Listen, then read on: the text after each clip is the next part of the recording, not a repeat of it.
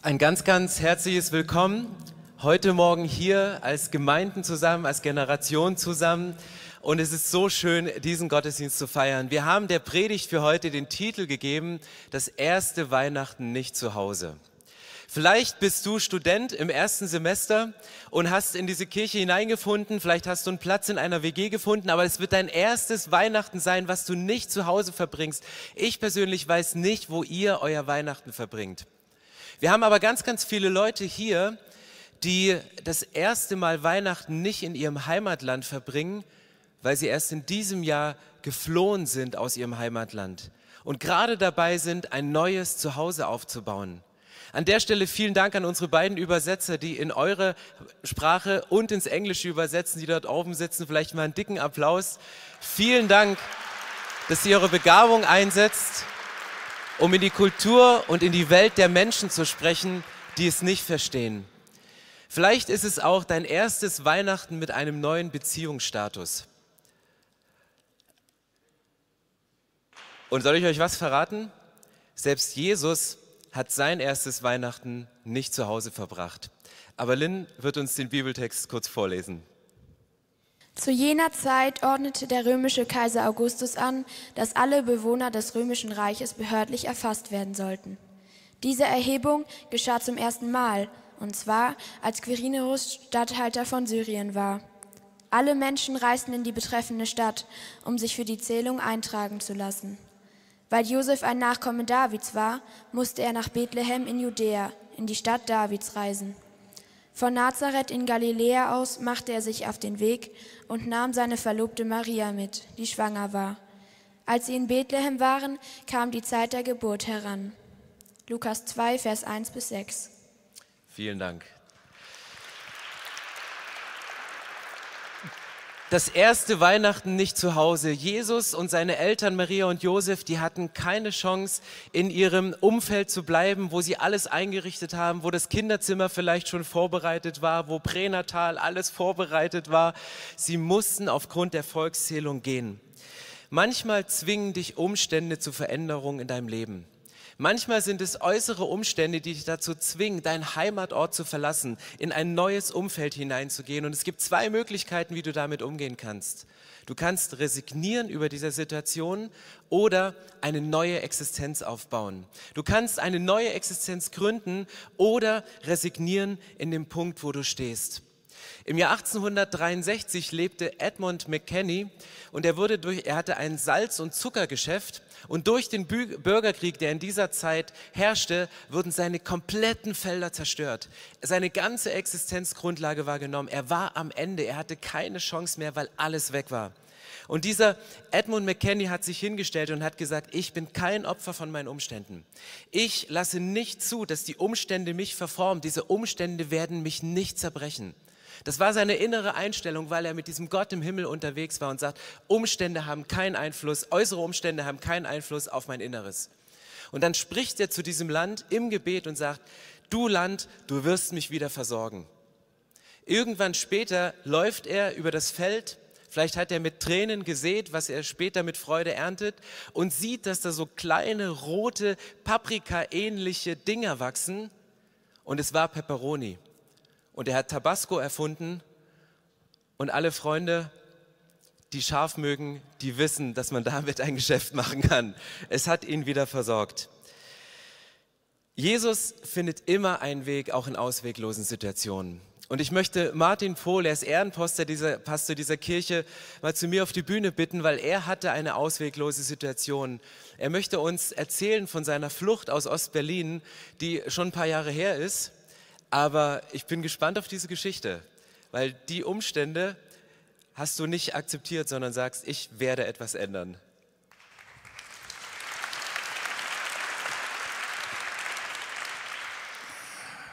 Es ist schon berührend, wenn man mitbekommt, dass Jesus derjenige war, der sein Weihnachten nicht zu Hause gefeiert hat. Mir ging es ähnlich. Es war nicht aus Zufall wohl die gleiche Zeit, nämlich jetzt in der Adventszeit, als mein Vater 1958 die Nachricht bekam von einem Kollegen, der ihn schnell auf die Toilette holte und alle Spülungen anmachte, alle äh, Wasserhähne aufdrehte, damit eine Geräuschkulisse da ist. Und der ihm dann sagte, Hans, am 4. Januar ist bei euch Haussuchung und das heißt für dich Bautzen. Ich weiß nicht, ob es bekannt ist, Bautzen ist das Zuchthaus gewesen in der DDR für politisch Verfolgte. Wir hatten etwas Zeit. Das war am, vierten, im dritten Advent rum. Und es war für uns eine schwere Zeit. Meine Eltern natürlich am schlimmsten. Und ich habe mich gefragt, wie es wohl dem Vater von Jesus gegangen ist, wie meinem Vater mit uns Kindern. Meine Schwestern, zwei, ich meine Mutter, wir haben uns vorbereitet auf die Flucht. Und wir hatten etwas Zeit. Und wir haben das so gemacht, dass ich krank wurde. Ich habe schnell eine Sehenscheinenentzündung bekommen und bin dann im Betrieb ausgefallen. Ich hatte gerade meine Lehre beendet. Und so haben wir uns vorbereitet und sind mit vielen Sachen übereinander angezogen, ganz dick mit der S-Bahn von Bahnhof äh, Friedrichshain nach Treptower Park rüber, dann in die Sonnenallee nach West-Berlin gefahren. Damals ging das noch. Aber es wurde streng kontrolliert.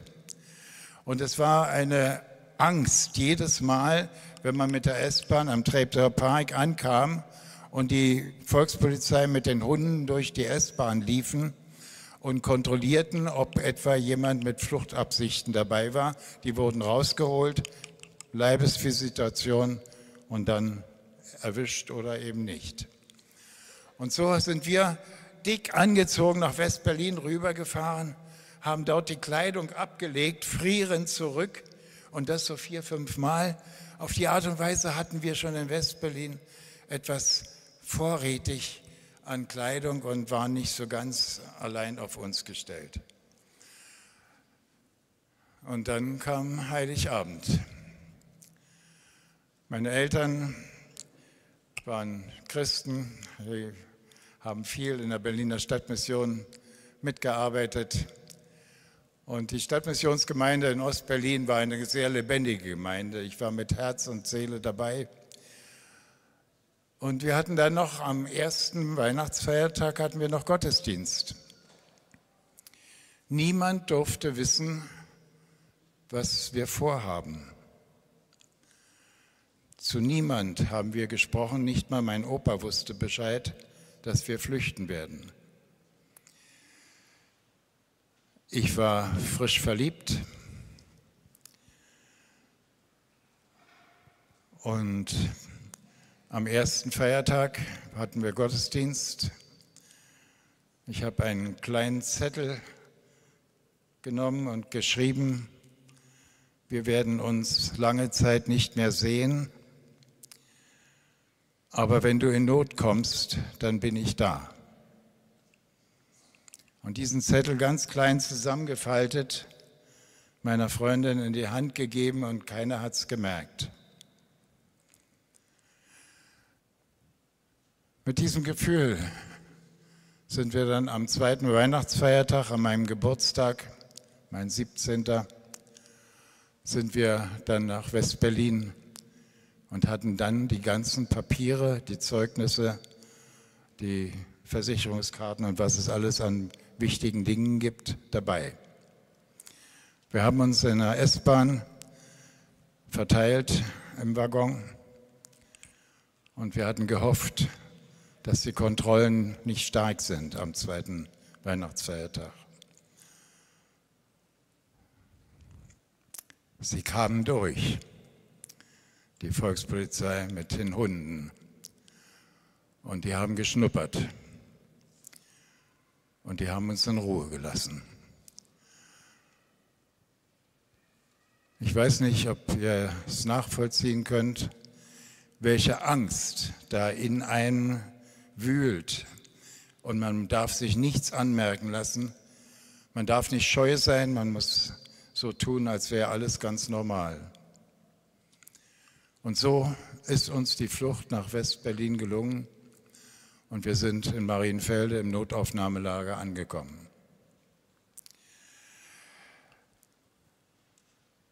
Bei allem, was ich selber erlebt habe dabei und es mir schwer fiel, alles loszulassen,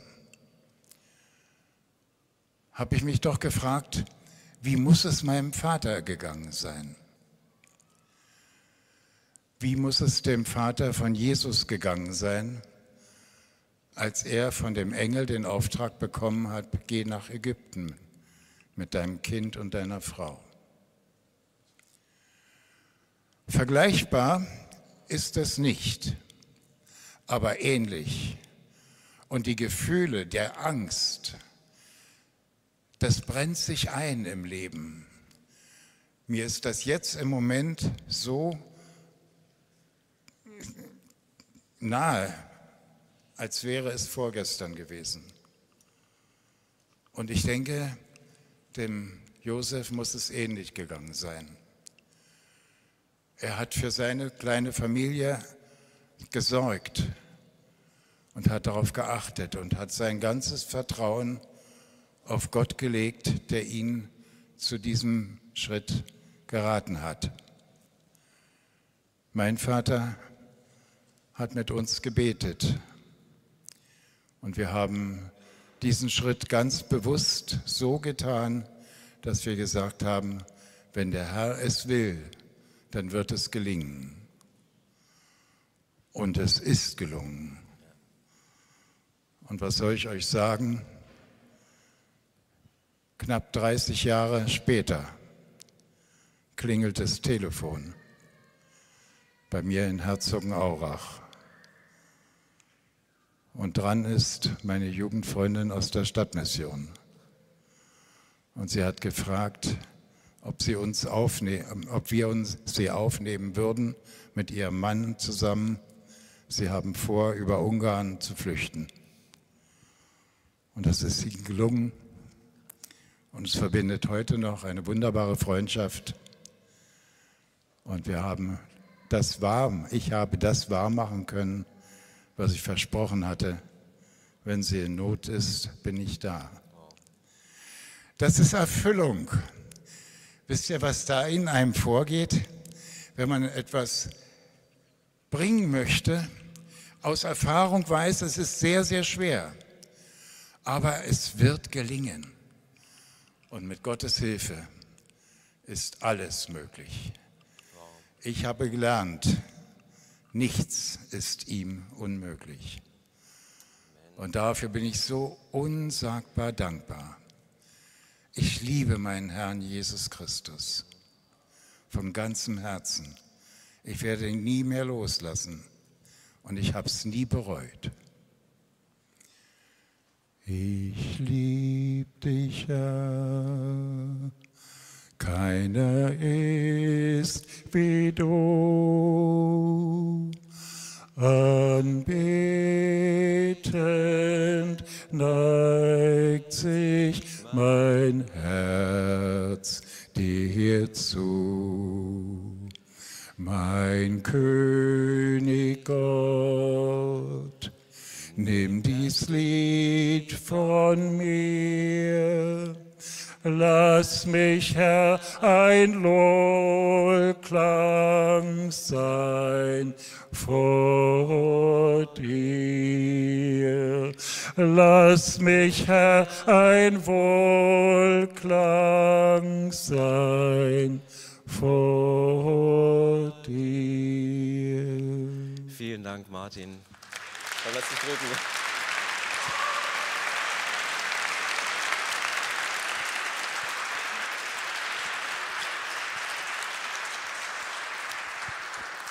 Ihr hättet die Kinderaugen in der ersten Reihe sehen müssen, wie sie an seiner Stimme und an seinen Worten gehangen haben.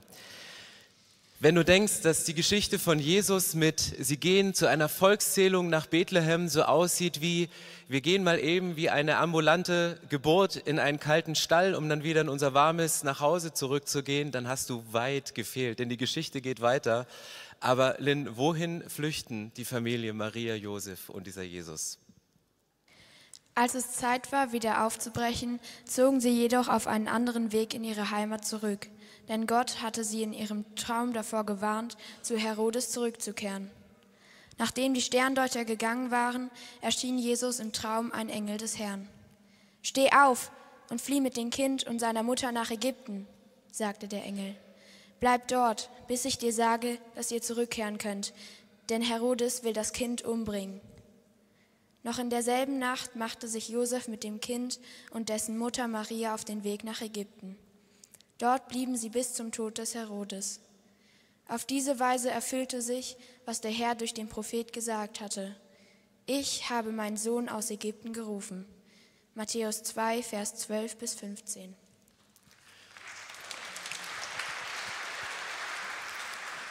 Du bist gerade, du hast deine Heimat verlassen, bist in einem anderen Land, dein Familienstatus hat sich geändert, du hast ein kleines Säugling und du willst eigentlich zurückgehen. Du weißt, was dich erwartet in deiner Heimat. Du hoffst darauf, denselben Kaffee wieder zu trinken, an derselben Stelle dein Buch aufzuschlagen.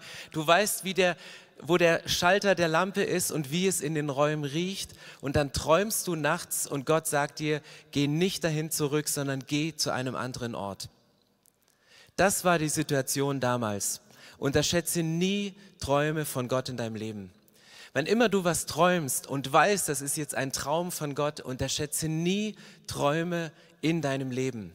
Wann sind im Alten Testament in der Bibel Träume gegeben worden? Träume waren ganz oft Warnungen oder Vorbereitungen auf bestimmte Situationen. Gott bereitet uns auf etwas vor.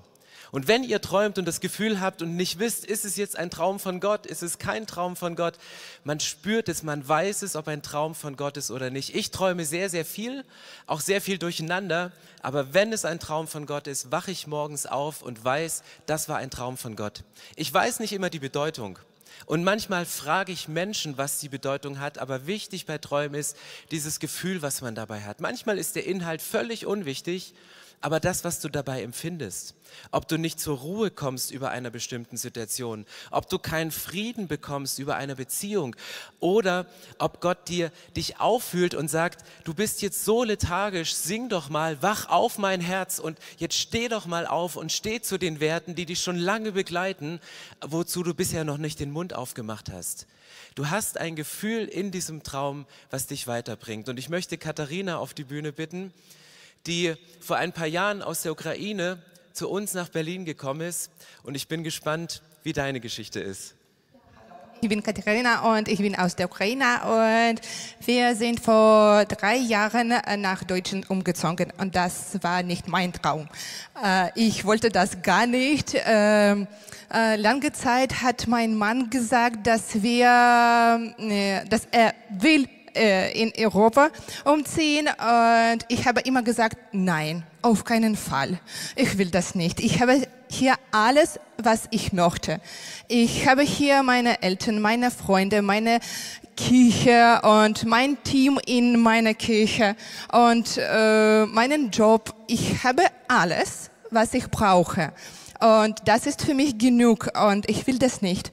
Aber eines Tages war ich in der Kirche und habe ich äh, Gedanke bekommen, dass wir umziehen müssen.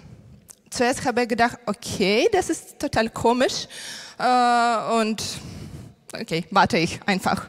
Dann, äh, also diese Gedanken waren immer noch in meinem Kopf, dass wir umziehen müssen.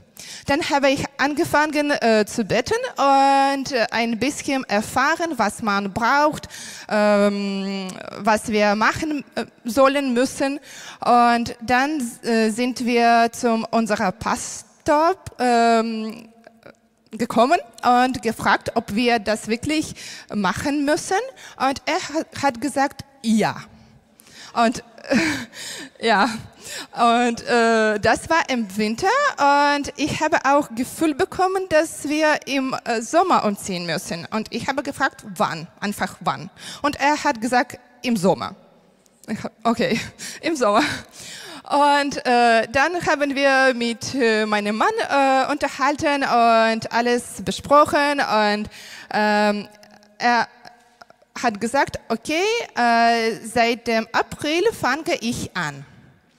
Und äh, am 1. April habe ich äh, die eine, eine Nachricht geschickt ich gratuliere dir, heute ist der, der 1. April und fange bitte an. Also fange bitte an, äh, einen Job äh, zu finden, zu suchen. Sorry. Und äh, am Mittag hat er mir geantwortet. Ich habe einen Stellenangebot bekommen. Also zack, und er hat das bekommen. Und dann hat er hm, später erzählt, dass er nur am Ende April das anfangen wollte nur nicht im 1. April. Aber äh, Gott hat äh, den Job geschickt. Und äh, es gab so viele Probleme mit Unterlagen und Terminen und so weiter und so fort. Aber Gott hat uns geholfen und dann habe ich gemerkt, okay, das ist von, von Gott, nicht von uns. Und im Juni ja, im Juni ist er wirklich umgezogen und wir im September, also wie Gott gesagt hat, im, im Sommer. Und als wir umgezogen sind, war hier zu schwierig. Alles war neu. Also das fremde Land, äh, eine fremde Sprache. Äh, wir konnten das äh, gar nicht. Und also alles neu und wir waren so stressig und ich habe so viel geweint und habe Gott gefragt, warum? Ich verstehe das nicht. Wenn, also ich will nicht hier nur leben, wenn äh, das nur für besseres Leben ist. Also für mich ist das nicht genug. Und ich wollte wissen, warum ich hier bin. Äh, aber lange Zeit habe ich das gar nicht verstehen. Und dann, ähm, äh, ah, und ich habe noch, äh, ich bin Grundschullehrerin von Beruf und ich habe einen Brief bekommen, dass ich zuerst äh, an die Uni Deutsch als äh, Sprache, also als äh, Muttersprache studieren muss. Und das war krass, äh, das ist keine meiner Muttersprache.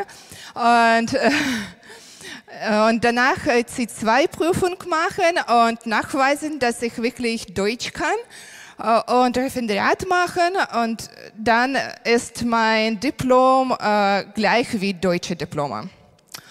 Und ich habe auch geweint. Ich bin eine Frau und ich habe geweint und gefragt, warum. Ich will das nicht machen und äh, das ist nicht mein Plan. Äh, und ich war unwohl. Ja, und als Krieg angefangen hat, habe ich äh, verstanden, warum ich hier bin. Äh, und wir haben geholfen, äh, unsere Verwandten, unsere Freunde und äh, andere Menschen. Und das war total super, was Gott gemacht hat. Ähm, wir haben äh, Unterkünfte für alle Flüchtlinge ähm, gesucht und also vorher wusste ich keinen einzigen Mensch in Deutschland, der uns geholfen hat. Also keinen.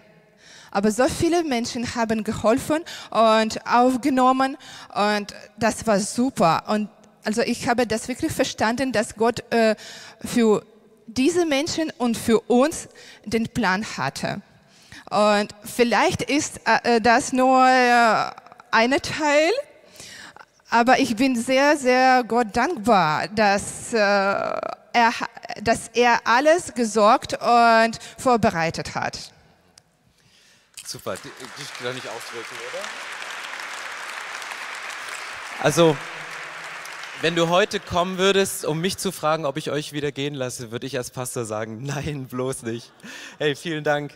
Hey, die Geschichte von Katharina, mich hat sie sehr bewegt und beeindruckt, weil Gott hat drei Jahre, bevor ein Krieg in einem anderen Land ausbricht, eine Familie mobilisiert, um nach Deutschland zu gehen. Und ihr hättet sie erleben müssen Anfang des Jahres mit dem kleinen Baby im Bauch, zwei Telefonen an beiden Ohren, um zu übersetzen, um Notunterkünfte zu organisieren, um da zu sein, um sonntags in der Kinderkirche meine Frau, die noch schneller spricht als ich, zu übersetzen und wirklich Höchstleistung. Und Katharina hatte das gesagt, dass sie fühlte sich wie Josef, der sein Land verlassen musste, um für seine Familie später zu sorgen.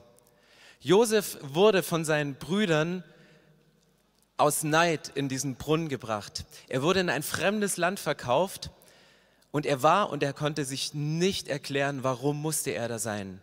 Und später, als die Hungersnot in einem anderen Land ausbricht, schickt Gott die Familie und Josef konnte seiner Familie zu einer Hilfe werden. Und das ist für mich die Geschichte. Wenn du hier im Bibeltext weiterliest, die Rückkehr, wann sind denn Maria und Josef und der Jesus zurückgekommen? Als Herodes gestorben war, erschien Josef wieder ein Engel des Herrn im Traum. Also unterschätze nie die Bedeutung Träume in deinem Leben. Er sagte zu ihm, steh auf und bring das Kind und seine Mutter zurück ins Land Israel. Denn die, die das Kind umbringen wollten, sind tot. Daraufhin kehrte Josef mit Jesus und Maria nach Israel zurück. Als er aber erfuhr, dass Archelaus, der Sohn des Herodes, der neue Herrscher war, bekam er Angst. Und wieder erhielt er im Traum Gottes Anweisung, er sollte nach Galiläa gehen, und die Familie zog in die Stadt Nazareth, um sich dort niederzulassen. Damit erfüllte sich, was die Propheten vorausgesagt hatten, man wird ihn Nazarener nennen.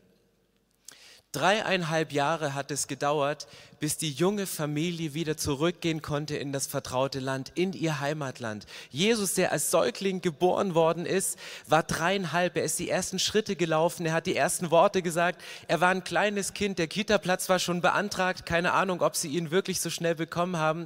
Aber da ist etwas passiert in diesen dreieinhalb Jahren. Und wenn du ein Kind aufwachsen, aufwachsen siehst, dann denkst du, ja gut, es ist viel Zeit, aber wisst ihr, wie lange sich dreieinhalb Jahre anfühlen können, wenn du auf etwas wartest, was nicht eintritt? Wenn du wieder zurück möchtest in dein Heimatland, wenn du nicht weißt, soll ich mir hier eine neue Existenz aufbauen oder soll ich etwas Neues machen? Seid euch gewiss, egal in welcher Phase ihr gerade drin seid, Gott spricht während dieser Zeit, Gott begleitet euch während dieser Zeit hindurch. Und ich liebe die Bibel und ich liebe Jesus über alles.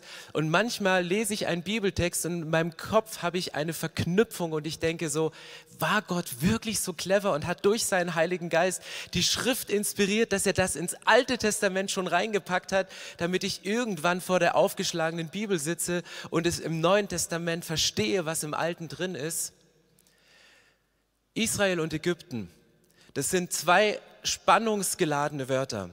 Ägypten war im Alten Testament für den Josef, für das Kind, der Ort der Flucht.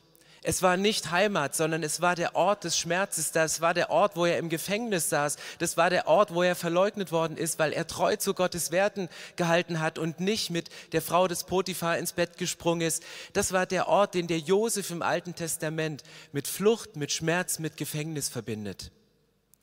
Später unter Mose war Ägypten der Ort der Gefangenschaft.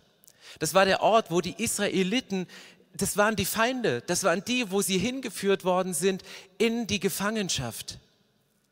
Und im Neuen Testament ein Mann, der auch Josef heißt, der mit seiner Frau Maria und mit dem Kind Jesus in seinen Armen auf einmal flüchten muss. Und ich weiß nicht, wie er den Traum wahrgenommen hat, als Gott ihm gesagt hatte, gehe nach Ägypten ob da in seinem Kopf die ganze Geschichte hochkam, der ganze Schmerz, den du, Martin, erlebt hast, die Gefühle, wie du sagst, die genauso präsent sind heute, wie sie damals in dir erlebbar waren, ob er dachte, nicht nach Ägypten. Das ist der Ort des, der Gefangenschaft, das ist der Ort des Schmerzes, das ist der Ort, der, der meinem Volk nichts Gutes getan hat, weil sie waren Israeliten. Und Gott schickt diesen Josef mit Maria und Jesus in den Ort Ägypten. Und dieser Ort hat sich von einem Ort der Gefangenschaft zu einem Ort der Gastfreundschaft verwandelt. Orte können sich verändern. Orte verändern sich. Aber du bleibst dieselbe Person an unterschiedlichen Orten. Und Gott bleibt derselbe an unterschiedlichen Orten. Und es kann sein, dass du dieses Weihnachten nicht in deinem gewohnten Zuhause verbringst. Aber Gott ist bei dir. Gott ist mit dir. Gott ist in dieser Phase da. Wenn du flüchtest, dann flüchtest du in Gottes Hand. Und Gottes Hand hat das Leben von Chleb und Katharina und der ganzen Familie vor, vor drei Jahren genommen, um zu sagen, geht aus diesem Land. Und ihre Familie wurde zu einem Segen für Menschen, die ihre Heimat verlassen mussten, die flüchten mussten, aber die wussten, Gottes Hand hat schon lange vorher etwas vorbereitet. So wie eine Frau, die einen kleinen Zettel von ihrem Liebhaber bekommt, ich werde dich für eine lange Zeit nicht sehen, aber wenn du Hilfe brauchst, bin ich da. Wie sie nach 30 Jahren diesen Zettel nimmt und sagt, jetzt brauche ich Hilfe, jetzt bin ich da. Oder wie eine Familie, die Gott bewegt hat, durch ein inneres Gefühl, die ihre, die Stimme von Gott gehört haben und dieser Stimme gefolgt sind, zu sagen, wir sind gehorsam, wir verlassen unser Land, wir bauen eine neue Existenz auf, wird diese Familie zu Gottes Hand die anderen Menschen den Ort gibt, wo sie sich wohlfühlen. Und ich möchte euch einladen, aufzustehen, gleich mit mir und ein Gebet zu sprechen, um zu sagen, egal in welcher Situation sind, vielleicht bist du aufgewühlt in der Situation, weil du vor etwas davonrennst. Vielleicht ist es nicht ein Land, was du verlassen musst, aber du möchtest gerne aus deinem Körper raus. Du möchtest gerne dich selber verlassen, weil du sagst, es spielt alles in mir verrückt. Ich bin so durcheinander, ich bin so aufgewühlt. Wir haben die letzten Wochen darüber gesprochen, dass dein Safe Place, dein sicherer Ort, dein Safe Place ist kein Ort, sondern es ist eine Person, das ist Jesus. Und wenn du die vier Symbole im Hintergrund siehst, da findest du als erstes ein großes Herz. Und ich glaube, wenn ich Gott beschreiben müsste, dann würde ich ihn mit einem großen Herzen beschreiben. Und in diesem Herzen von Gott ist Platz für so viele Menschen. Ihr könnt euch gar nicht vorstellen, wie groß ein Herz sein kann, dass die Menschheit komplett da reinpasst. Aber Gott sagt, ich möchte mein Herz so groß machen, dass die komplette Menschheit da reinpasst. Und im zweiten Symbol siehst du einen, einen, einen Pfeil, der gerade ausgeht und einen Pfeil, der wie eine Weggabelung nach, nach der einen oder anderen Richtung abgeht. Und ja, wir träumen alle davon, von einer geradlinigen Berufung, von einer geradlinigen Biografie, von einem Leben, was so verläuft, dass wir sagen, ein Schritt nach dem anderen, wir gehen von Segen zu Segen, from glory to glory. Und du verstehst manchmal nicht, warum deine Gedanken, deine Gefühle und manchmal auch dein Auto in eine Richtung fahren muss und die Heimat verlässt und auf einmal in der Fremde ist, wo du die Sprache nicht sprechen kannst und wo die Menschen ganz komisch sind. Die Bibel kennt dieses Gefühl und sie nennt es Sünde und die sagt, Sünde ist Zielverfehlung. Die Bibel sagt, dass der gerade Weg rein ins Herz von Gott von uns manchmal verfehlt wird, indem wir links und rechts abbiegen und uns irgendwo in einem Gefühls- oder Gedankenchaos wiederfinden und manchmal die Welt nicht mehr verstehen oder uns nicht verstehen. Und dann kommt dieses Symbol des Kreuzes ins Leben. Das Kreuz als der Ort, wo du mit deinem Gefühlschaos hingehen kannst, mit deinen Schwankungen in deinem Unternehmen, mit deinen immer wechselnden Beziehungsstati, mit Dingen in, im Leben, die, die nicht so laufen, als wären sie geradlinig, sondern die im Zickzack verlaufen. Dann sagt Jesus, ich bin auf diese Welt gekommen, damit der Ort, an dem du zu Hause bist, nicht ein Land sein muss, nicht ein Kirchengebäude sein muss, nicht ein Haus sein muss, sondern dieses Gefühl angekommen zu sein, dieses Gefühl, den inneren Frieden zu, geschlossen zu haben mit dem lebendigen Gott im Himmel, dass nicht nur das Leben auf dieser Erde geklärt ist, sondern die Ewigkeit, was der Anker symbolisiert. Und dieser Anker ist für uns und ist in der Bibel das Symbol für einen Ort, eine Heimat, die dann anbricht, wenn wir diese Erde verlassen. Wir haben letzte Woche Ewigkeitssonntag gefeiert und im letzten Jahr sind Menschen von uns gegangen Freunde, Menschen aus unserer Kirche, in eurer Kirche, aus eurem Umfeld, sind zu früh von dieser Welt gegangen. Aber sie sind zu Hause bei dem lebendigen Gott. Sie sind angekommen an dem Ort. Und du kannst mit einer Entscheidung, indem du sagst, Herr Jesus, ich danke dir, dass du mich liebst. Ich bitte dich um Vergebung, wo ich falsch abgebogen bin, wo ich andere verletzt habe und ich bitte dich um Heilung, wo ich selbst Verletzung erfahren habe wo mich Gefühle von Angst zu etwas getrieben haben, etwas zu tun, was ich eigentlich gar nicht tun wollte. Ich bitte dich, Jesus, um Vergebung. Und es ist der Moment, wo du innerlich und auch äußerlich auf die Knie gehen kannst, um vor Jesus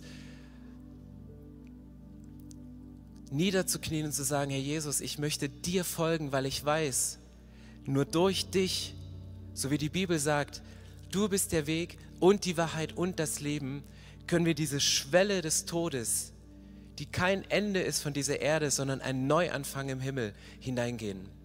Herr, lasst uns aufstehen und miteinander beten. Und ich möchte ein Gebet sprechen. Und wenn du das Gebet zu deinem eigenen machst, kannst du am Ende dieses Gebetes gerne ein kräftiges Amen dazu sprechen. Jesus, ich danke dir, dass du hier bist. Ich danke dir, dass du in der Geschichte von so vielen Frauen und Männern präsent warst.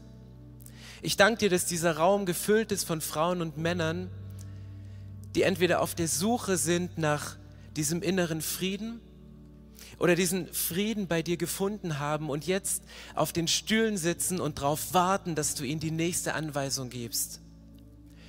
Männer und Frauen, die wie Katharina sagen, ich gehe nicht einfach in ein anderes Land, um einen besseren Lebensstandard zu haben, sondern es muss eine Bedeutung haben. Ich danke dir, Jesus, dass deine Pläne nicht beschränkt sind auf die Lebenszeit von uns Menschen, sondern dass sie weit über den Tod hinausgehen.